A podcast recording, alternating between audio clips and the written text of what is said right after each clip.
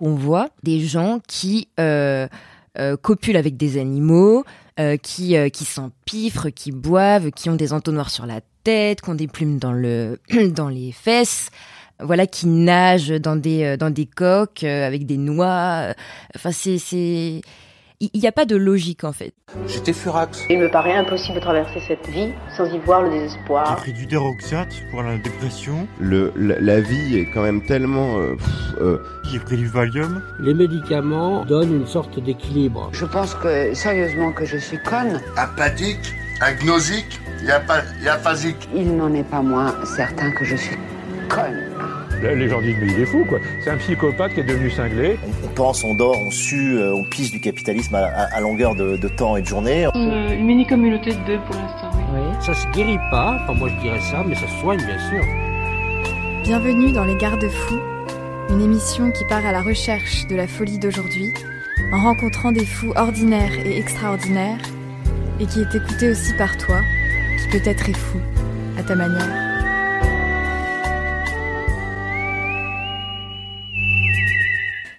Pour cet épisode, nous avons invité Maureen, la créatrice du podcast Dessine-moi un corps. Ce podcast explore le thème du corps à travers l'histoire de l'art. Avec Maureen, nous avons discuté de la représentation de la folie dans la peinture et la photographie, mais aussi des artistes considérés comme fous ou folles. Nous avons même évoqué ces tableaux qui, par leur puissance et leur beauté, peuvent parfois nous rendre un peu fous. Attention, on vous prévient, Maureen maîtrise l'art de la description à la perfection. Alors préparez bien vos oreilles à entrer dans des tableaux d'artistes tels que Géricault, Jérôme Bosch ou encore Séraphine de Senlis. Donc euh, moi c'est Maureen, euh, je suis la créatrice euh, du podcast Dessine-moi encore que j'ai créé il y a un an à peu près. Voilà, donc c'est un podcast sur l'histoire de l'art et l'histoire des corps. je parle un peu de sexualité aussi. Et donc voilà, je suis propulsée dans, dans le monde du podcast, après des études d'histoire de l'art. Voilà, je crois que ça me résume assez bien. Mon podcast euh, s'intitule Dessine-moi encore. C'est un titre qui m'est venu en une nuit, donc c'est assez improbable parce que je suis quelqu'un qui change pas mal d'avis en général. Donc voilà, et euh, la thématique s'est imposée assez rapidement euh, parce que j'adore tout ce qui est trait au corps. Euh, même la sociologie du corps, etc. Ça m'intéresse énormément. Et je voulais relier ça à ma passion pour euh, l'histoire de l'art. Voilà, toute ma licence et tout mon master. Et, euh, et le format audio, en fait, s'appliquait assez bien. Parce que j'adore la radio, j'écoute énormément de podcasts. Et du coup, j'ai décidé de relier les deux. Et donc voilà, euh, un lundi par mois, euh, j'essaye de m'y tenir. Pour le moment, ça marche assez bien. Euh, J'aborde une thématique particulière. Soit j'invite un invité, soit c'est moi qui parle. Et donc, donc voilà, ça peut être assez varié. Hein. Je peux parler du voyeurisme, comme je peux parler du fétichisme, beaucoup de trucs en isme. et, ouais, j'aime bien, c'est mon, mon petit échappatoire et voilà je gagne pas ma vie avec ça, mais, mais c'est chouette. la définition pour moi qui se rapproche le plus de la folie, euh, ce serait quelqu'un qui euh, n'agit pas comme tout le monde, euh, qui ne pense pas comme tout le monde, et qui, du coup, par ses effets de différence, est exclu. Et pour moi, je trouve ça dommage parce que je trouve qu'on est tous un petit peu fous quelque part. Euh, certains d'ailleurs fructifient cette folie euh, en, créant. Je trouve que la folie, c'est c'est un, gros pouvoir créateur. Donc si je devais relier la folie, ce serait avec euh, la création. Je trouve que c'est assez positif. On a tendance à, l'associer beaucoup trop souvent au côté négatif et je suis pas forcément d'accord avec avec ça en tout cas. Voilà. Donc la folie en art, ça fascine et ça fait peur tout à la fois. Et en tout cas, c'est un répertoire iconographique euh, assez riche et très prolifique en histoire de l'art. Alors, j'aime pas du tout catégoriser les périodes en histoire de l'art, mais c'est bien pratique quand même pour comprendre euh, la naissance de la représentation de la folie. Et puis euh, surtout l'essor au 19e siècle avec tous les travaux scientifiques qu'il y a eu sur la folie. En fait, il y a plusieurs, euh, plusieurs étapes dans cette représentation de la folie. Euh, par exemple, tu vois, fin Moyen Âge et Renaissance, c'était beaucoup à base de croyances. Voilà, on pensait que la folie c'était une maladie qu'il fallait guérir à tout prix par exorcisme. voilà, beaucoup de charlatanisme, etc. Et puis après, on va un peu plus vers le, le, réalisme, vers la voie de la raison, et on comprend qu'en fait bah ça se guérit pas forcément et, euh, et surtout voilà on apprend euh, à y voir plus clair avec des travaux de vrais scientifiques et des gens qui vont s'intéresser à cette physiognomonie des, des aliénés, euh, que ce soit à travers la peinture, à travers la photographie. Il y a vraiment des gens qui vont euh, consacrer leur vie à ça.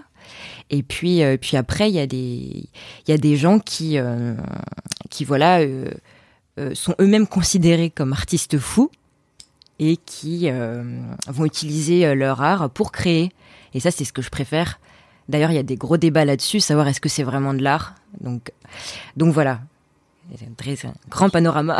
Mais euh, la folie, elle a vraiment été représentée en art. Enfin, c'est incroyable le, nombre d'œuvres où il y a même dans le titre, il y a marqué folie.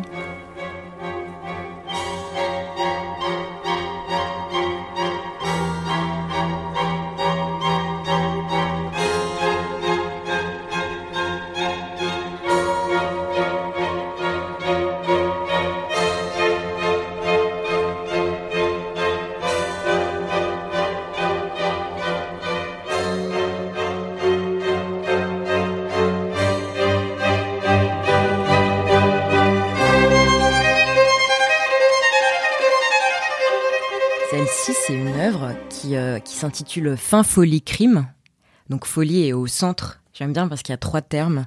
Et en fait, en trois mots, tu comprends ce qui se passe. Donc, euh, donc pour visualiser, je peux décrire un petit peu. Euh, donc on a une femme qui euh, a, les cheveux échevelés, elle a le regard dément. Elle a un sein qui est sorti de son, de son chemisier. Sa main droite tient un poignard maculé de sang. Et, et en fait, sur ses genoux, il y a un enfant qui est enveloppé dans des langes. Et euh, à sa gauche, il y a un chaudron dans la cheminée avec une jambe d'enfant. Et donc, euh, rien qu'en ayant décrit ça, je pense que je pense que t'as compris la scène. On est face à un infanticide. donc voilà, c'est une femme qui vient voilà de d'assassiner son son gosse quoi. Et euh, alors voilà, c'est la pure représentation de la folie. Enfin, c'est hyper glauque et tout. C'est un, tableau d'un artiste belge qui s'appelle Antoine Wirtz. Et, euh, et ouais, je pense qu'il a voulu donner une idée de ce que ça pouvait être la folie. Je dis pas que c'est ça, mais voilà. Il y a une autre œuvre euh, qui, en plus, cette œuvre, elle est assez sympa parce qu'elle est inspirée d'un roman écossais de Walter Scott, La folie de la fiancée de la mer Moore. Et donc, en fait, pour la petite histoire, c'est une fille qui s'était fiancée en secret. Et en fait, sa famille lui demande de rompre ses vœux pour épouser un type qui est vieux, enfin, tout, qui a, la goutte et tout, enfin bref. Et du coup, euh, elle sombre dans la folie, la démence. Et euh, cette scène, je me demande si, euh, si on interprète, hein, euh, on la voit donc euh, dans sa robe de mariée, pareil, maculée de sang. Elle est dans l'âtre d'une cheminée. Il y a un désordre indescriptible autour. Et donc je me demande si en fait euh, elle aurait pas, donc là on pousse dans un scénario là, si elle aurait pas tué euh, son, son futur mari. euh, J'en sais rien, mais euh, mais son regard parle pour elle en tout cas. Ce qui est assez marrant, c'est que les, les artistes euh, s'intéressent beaucoup au regard pour signifier la folie parce que tout passe par le regard. Euh, donc voilà, et puis voilà, la folie de la fiancée de la mère mort veut tout dire en fait. On comprend qu'on a voulu euh, représenter la folie comme sujet principal. Alors c'est un tableau de Émile Signol, j'ai oublié de le dire. Alors la folie, ça peut être aussi euh, dans l'accoutrement, dans l'attitude et dans les gestes. Là, je pense du coup euh, au, à un tableau que, que beaucoup de gens connaissent. C'est le triptyque de Jérôme Bosch, Le Jardin des délices euh, où en fait il y a plein de mini-scènes dans ce tableau, donc faut vraiment le voir en détail pour pour pour apprécier euh, tout ce qui s'y passe. Et en fait rien ne va dans ce tableau, c'est-à-dire qu'il y a des gens qui font des trucs absolument improbables. Et donc c'est considéré comme fou à l'époque puisque ça ne rentre pas dans la norme de l'époque. Donc euh, faut savoir que ça c'est au 15e siècle, donc euh, c'est très avant-gardiste hein, comme peinture. Et donc on voit des gens qui euh, euh, copulent avec des animaux, euh, qui euh, qui qui boivent, qui ont des entonnoirs sur la tête, qui ont des plumes dans le dans les fesses, voilà, qui nagent dans des euh, dans des coques euh, avec des noix. euh, Enfin, c'est c'est il n'y a pas de logique en fait. Et donc c'est leur vision de, de la folie. Voilà, c'est des personnes. euh, euh, on, ne sait pas leurs actions. euh, leur accoutrement est bizarre. Ils font rire, ils divertissent. voilà. C'est la vision du paradis là. J'en ai mis qu'une parce qu'il y a trois volets et euh, genre euh, là tu vois bah il- ça c'est considéré par exemple comme comme fou. Enfin pourtant on voit un couple qui est en train je sais pas de s'embrasser ou de, sur le point de, de faire un acte sexuel et, c'est considéré comme euh, ouais comme euh, comme dément quoi. Le diable est en eux. et en fait je pense qu'on associe la folie à la démence et par extension à Satan. Parce qu'en fait, euh, à cette époque, en particulier fin Moyen Âge, début Renaissance, la folie, euh, on la soignait euh, aussi par des par des exorcismes. Les prêtres, ils venaient avec de l'eau bénite et euh, ils pensaient qu'ils allaient te guérir. Euh... Enfin, t'as vu le film L'Exorciste, hein, tu sais de quoi je parle. Enfin, c'est complètement fou, quoi, de croire que la folie, ça pouvait guérir euh, de cette manière, euh, alors que bien souvent, l'issue finale, c'était euh, euh, l'internement dans un asile.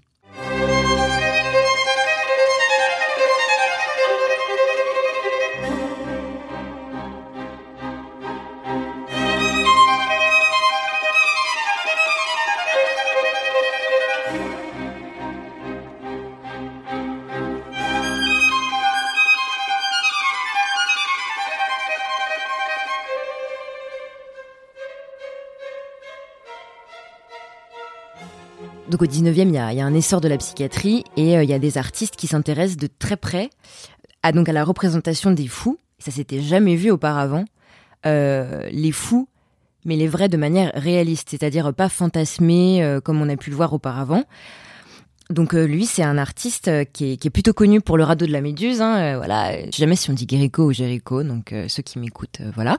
Euh, mais en fait, euh, moi en cours, euh, j'ai connu cet artiste euh, grâce à ça, parce qu'en fait, euh, il s'est rendu dans un asile entre 1821 et 1824 et il a peint des, des patients. Il a peint des patients et euh, donc là tu as euh, la monomane de l'envie et la monomane du jeu. Euh, D'ailleurs, c'est assez marrant parce que quand j'ai travaillé cet épisode, je me suis rendu compte qu'en fait, il y a quasiment essentiellement que des sujets féminins qui sont fous. Donc, je sais pas si on a un message subliminal à. Voilà. Mais ça m'énerve. Et, euh, et donc, du coup, là, euh, c'est un artiste qui, qui vraiment a représenté la folie de manière extrêmement brute. Et donc, ça se ressent, encore une fois, tout passe à travers le regard. Mais euh, les yeux sont cerclés de rouge un petit peu, euh, la pupille est dilatée, avec un regard tantôt agressif ou alors euh, un petit peu perdu, comme si voilà la personne était incapable de d'avoir une pensée logique. Donc voilà, c'est vrai que c'est il y, y a plusieurs autres portraits.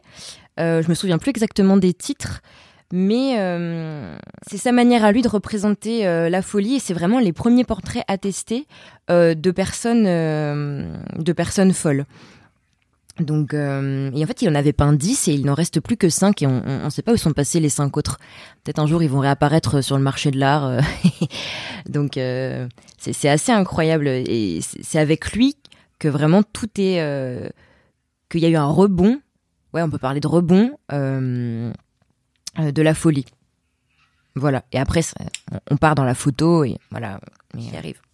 Euh, donc alors pourquoi pourquoi est-ce qu'il s'intéressait à ça? C'est un artiste qui euh, qui avait des, des troubles bipolaires, qui euh, qui était un, un peu dépressif, euh, qui n'était pas forcément bien euh, voilà dans sa vie. Mais ouais, il s'est intéressé, euh, il s'est intéressé à ça surtout parce que c'est un artiste du 19e et le 19e siècle, comme je l'avais dit tout à l'heure, c'est vraiment un siècle qui est tout à fait propice à, ce à ce genre de travaux puisque euh, c'est le siècle du romantisme. Euh, c'est contemporain, c'est Goya, c'est euh, c'est Fuseli. Je sais pas si tu connais l'œuvre Le Cauchemar. C'est assez connu le Cauchemar. C'est une nana qui est euh, habillée de blanc, qui est couchée, et euh, il y a un monstre sur elle qui est sur son ventre. Euh, enfin, c'est une œuvre extrêmement connue et on y voit un espèce de, délire érotique. Enfin bref, voilà.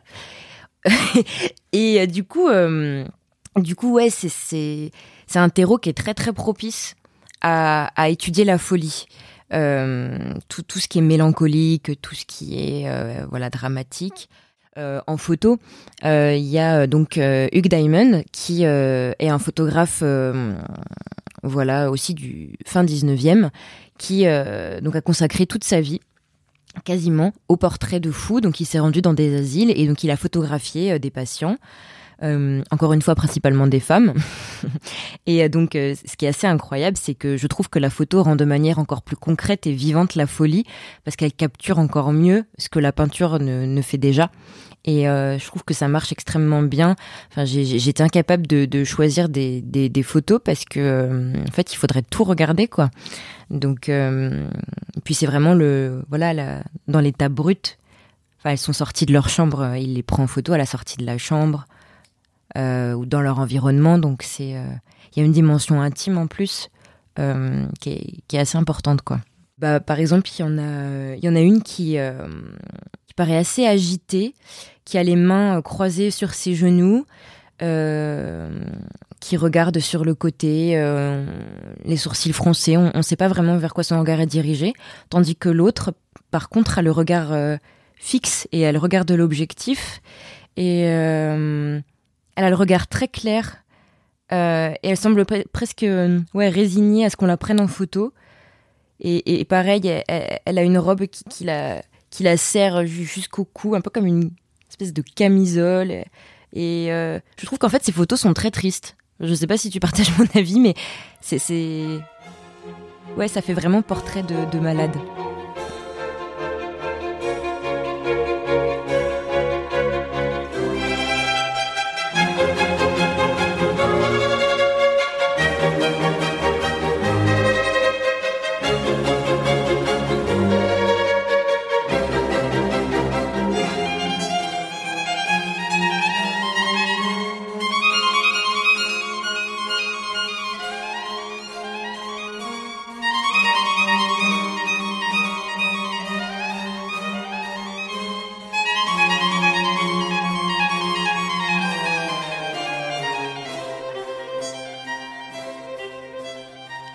Dit les artistes fous, mais on parle peu des artistes folles, alors que alors qu'on portraiture des, des sujets féminins, euh, voilà, et très peu de sujets masculins.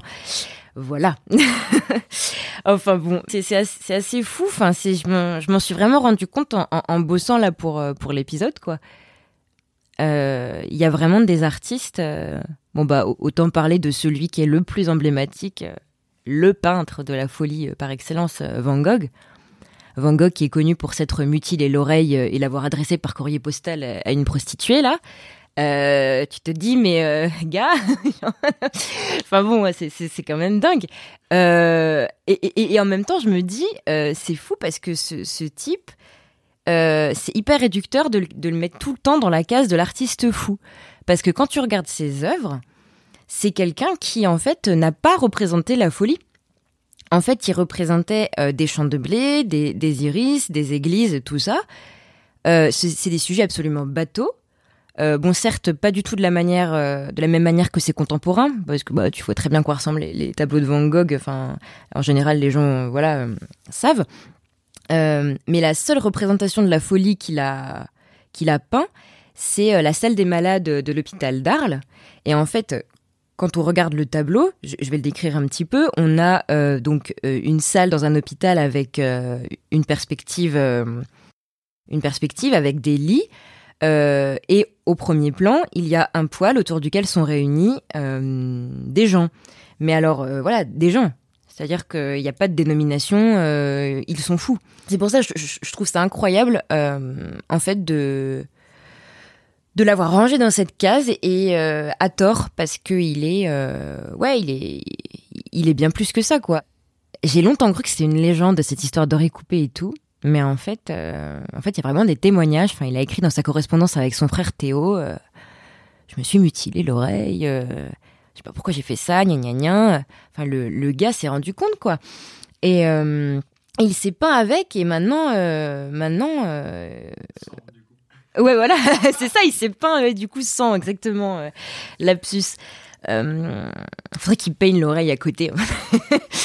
enfin bref, c'est assez incroyable de, de, de se rendre compte qu'il y a des artistes qui sont euh, englués dans, dans ce cliché de la folie. Il y en a des artistes folles dans le, dans le mouvement de l'art brut. Il y en a beaucoup, beaucoup, beaucoup. Euh, l'art brut, c'est un mouvement. euh, le terme a été inventé, pardon, par Jean Dubuffet. Et donc, en fait, ça définit toutes les personnes qui n'ont pas reçu de formation artistique, qui n'ont pas fréquenté d'atelier, qui n'ont pas eu de maître et qui, du coup, sont des personnes lambda comme toi et moi qui décident de, peindre. Et euh, du coup, euh, il y a des artistes assez incroyables. Euh, je pense notamment à, Séraphine de Senlis. Séraphine de Senlis, il y a même eu un film sur elle qui est sorti avec comme interprète Yolande Moreau. Je te le conseille, c'est très très beau film. Donc euh, c'est une artiste euh, euh, assez incroyable qui a un destin assez dingue quoi. C'est une femme de ménage qui, de très modestes conditions, qui, qui peignait le soir dans sa chambre. Et en fait, un jour, il y a un, collectionneur qui, qui a vu ses tableaux par la fenêtre et qui lui a dit Mais c'est incroyable, je vais vous vendre vos tableaux à Paris. Donc, il a emmené les, les tableaux à Paris. Et ça s'est très bien vendu. En fait, pendant des années, il, il, a, il vendu ses œuvres, il lui rapportait l'argent. Puis un jour, la guerre a éclaté. Et du coup, il pouvait plus vendre. Et à partir de ce moment-là, elle a sombré dans la, folie euh, et elle, est morte de chagrin. Et euh, en fait, ce sont des œuvres qui sont assez incroyables par la minutie du détail, par les coloris. C'était quelqu'un qui était euh, d'une très grande piété religieuse et donc en fait, il y a une dimension christique dans ses œuvres. Faut avoir le visuel en fait pour pour voir, mais je vais tenter de décrire. Il y a comme une profusion de végétaux, euh, de feuilles, de fleurs, qui sont comme ça, euh, comme si on les avait euh, dispatchés au hasard en fait sur la toile, comme si on avait bim mis un tas de feuilles, mais en fait pas du tout. Tout est minutieusement peint. Et surtout, elle utilisait un pinceau très très fin. Et elle passait des heures, des heures, des heures à dessiner, ne serait-ce qu'une feuille. Donc moi je sais pas, je trouve ça complètement fou en fait. Enfin moi je, trouve qu'elle elle devrait. Enfin là elle commence à être euh, quand même euh, sacrément reconnue. Euh, ses œuvres sont exposées au, au musée euh, d'art brut de Villeneuve d'Ascq, qui est un super musée. Et euh, ouais je trouve qu'elle elle gagne à être connue quoi, encore plus. Et euh, il y en a une autre aussi, une artiste qui lui est contemporaine, c'est euh, Aloïse Corbaz. Elle, euh, c'est une, elle est suisse et en fait c'est elle a été internée parce que tour à tour, euh, elle est tombée amoureuse d'un prêtre, puis euh, elle s'est prise de passion pour euh, l'empereur Guillaume II. Euh, et du coup, ils ont dit ok, ça suffit les gars, genre euh, voilà, euh, euh, on va t'interner. Et du coup, euh, elle peignait déjà avant, mais euh, du coup, pendant son internement euh, dans un asile en Suisse, elle a encore plus fructifié son art. Et, euh, c'est une très jolie histoire parce qu'en fait, euh, quand elle est décédée, euh, son médecin légiste Jacqueline Poré-Forel et son psychiatre Hans Sterck euh, ont conservé toutes ses œuvres et c'est grâce à eux qu'en fait on peut maintenant admirer ses œuvres et que des collectionneurs les achètent et qu'il y en a dans les musées, etc. Donc en fait ça, tient à très peu de choses parce que s'il n'y avait pas eu ces personnes, on n'aurait probablement jamais eu accès en fait à, ces œuvres. Donc c'est un travail euh, qui paraît un peu naïf quand tu regardes comme ça, comme si c'était un peu des dessins d'enfants. Mais euh, en fait, il faut se remettre aussi dans le contexte. C'est des gens qui n'ont pas eu de, formation artistique. Donc en fait, ils peignent euh, euh, voilà, comme ils peuvent. quoi. C'est leur manière de peindre. C'est c'est assez joli, je trouve.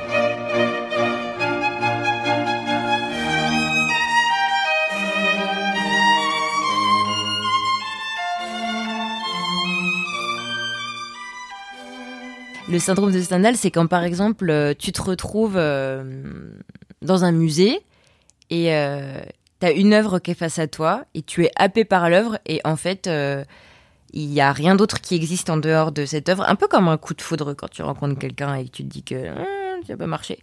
Et du coup c'est assez fou parce que il y a beaucoup de beaucoup d'artistes qui disent avoir ressenti ce syndrome de Stendhal.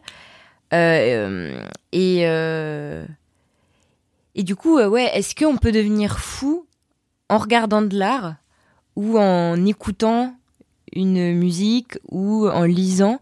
Franchement, euh, je pense que c'est, je pense que c'est sujet à débat, mais euh, moi, par exemple, j'ai déjà ressenti des trucs devant des œuvres euh, assez incroyables, euh, notamment devant un, un tableau euh, de Yves Klein. C'était très bizarre. C'était, euh, c'était à, Beaubourg. Tu sais, c'est la grande toile bleue là, genre tout est bleu. Et en fait, j'étais devant cette œuvre et je me suis mis à voir des trucs dans l'œuvre. Genre, je voyais comme euh, du ciel, de la mer, mais en fait, il y avait rien, c'était juste bleu. Mais moi, je voyais différentes nuances de bleu. Et j'avais une copine à côté de moi, elle me dit, mais qu'est-ce que tu fous là, à rester plantée devant, devant la toile? Et je dis, mais c'est trop bien, il y a plusieurs bleus dans le truc. Elle me dit, mais n'importe quoi, il a juste mis un seul bleu.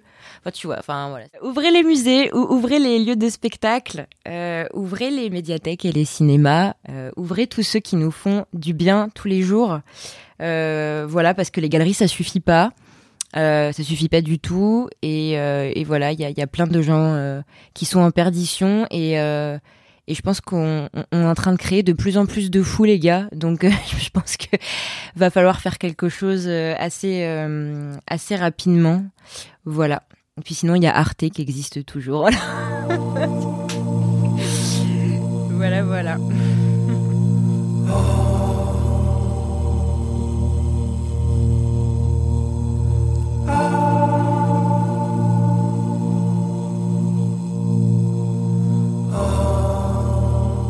Un truc super bizarre, donc euh, ne me jugez pas.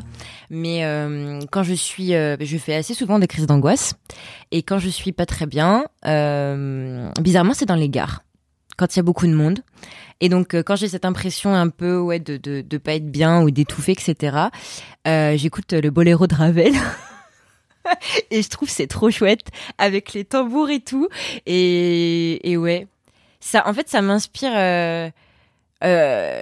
La, folie, mais la douce folie, comparée aux gens complètement fous qui sont pressés à Paris, là, qui, qui, qui vont dans tous les sens, qui, euh, qui sont pressés d'avoir leur train. Et moi, je suis là avec mon boléro de Ravel et euh, je me dis, bah, je suis plus heureuse que vous.